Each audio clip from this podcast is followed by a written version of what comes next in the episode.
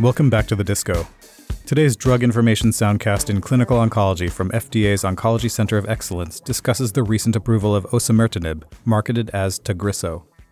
Around 10 to 15 percent of patients with non small cell lung cancer have an activating mutation in the epidermal growth factor receptor. These mutations are more common in women, patients of East Asian descent, and never smokers. On today's Disco, we will discuss the approval of osimertinib for a specific subset of EGFR mutation positive non small cell lung cancers. Hi, I'm Abhi Nair, a medical oncologist at the Oncology Center of Excellence here at the FDA. And I'm Sanjeev Bala, a medical oncologist and acting clinical team leader at FDA.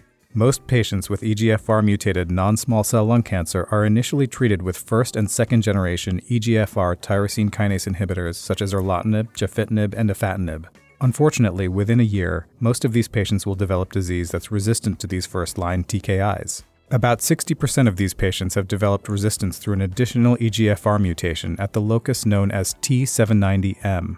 The T790M mutation blocks the specific engagement of first and second generation TKIs with EGFR. Sanjeev, tell us more about osimertinib and how this third generation TKI overcomes tumor resistance. Abhi, osimertinib is an irreversible EGFR TKI designed to inhibit both EGFR sensitizing and EGFR T790M resistance mutations. It crosses the blood brain barrier and is known to have activity against central nervous system lesions. Osimertinib was granted accelerated approval in 2015 for patients with metastatic EGFR T790M mutation positive non small cell lung cancer after progression on or after EGFR TKI treatment. In order to change the accelerated approval of osimertinib to regular approval, confirmatory clinical data are required. Tell us about the new data. Regular approval was granted based on improvement in PFS in the AURA 3 trial in patients with EGFR T790M non small cell lung cancer who progressed on prior EGFR TKI. They were randomized to osimertinib 80 mg daily or chemotherapy with platinum plus pemetrexed. The median PFS was 10.1 months in the osimertinib arm and 4.4 months in the chemotherapy arm.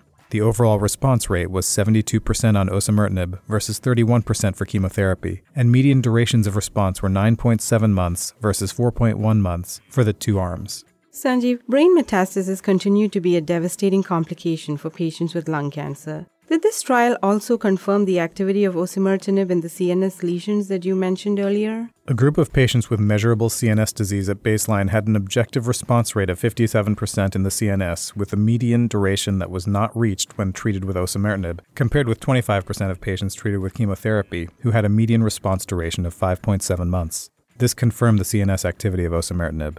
Did patient eligibility for this trial require selection with a companion diagnostic device? Yes, Abhi. One of the key features of this approval was the new liquid biopsy companion diagnostic used to identify some patients for the trial, called the COBAS EGFR Mutation Test V2.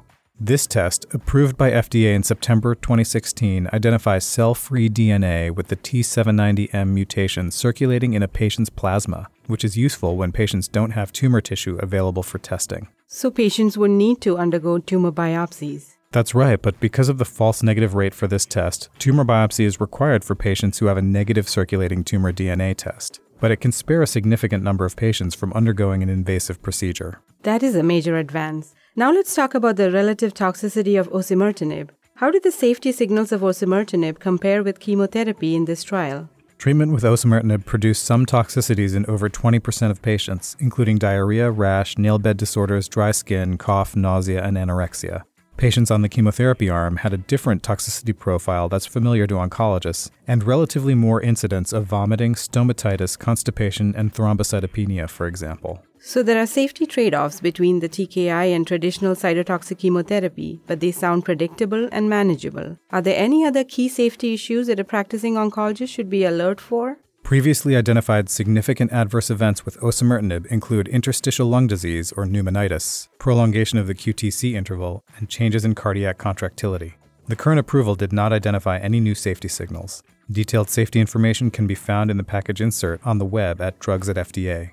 Sanjeev, tell us the three take home points from this disco. Sure, Abhi. The three main takeaway points are osimertinib is a new option for the second line treatment of patients with non small cell lung cancer harboring T790M mutations. It also demonstrated meaningful clinical efficacy in central nervous system metastases. and patients can be tested for the target mutation using the plasma based companion diagnostic. But if that test is negative, they should have confirmatory tumor biopsy. Detailed prescribing and safety information may be found in the package inserts, available on the web at Drugs at FDA. For a transcript with links to the FDA analysis and the multidisciplinary team of FDA experts who conducted the review, visit our website at www.fda.gov/disco. Thank you, Sanjeev. Are there other FDA oncology drug approvals that you would like to hear about? Leave us your questions and comments on Twitter at FDA Oncology, and as always, we welcome your feedback. I'm Abhi Nair, and thank you for tuning into the Disco today. And until next time at the Disco, I'm Sanjeev Bala.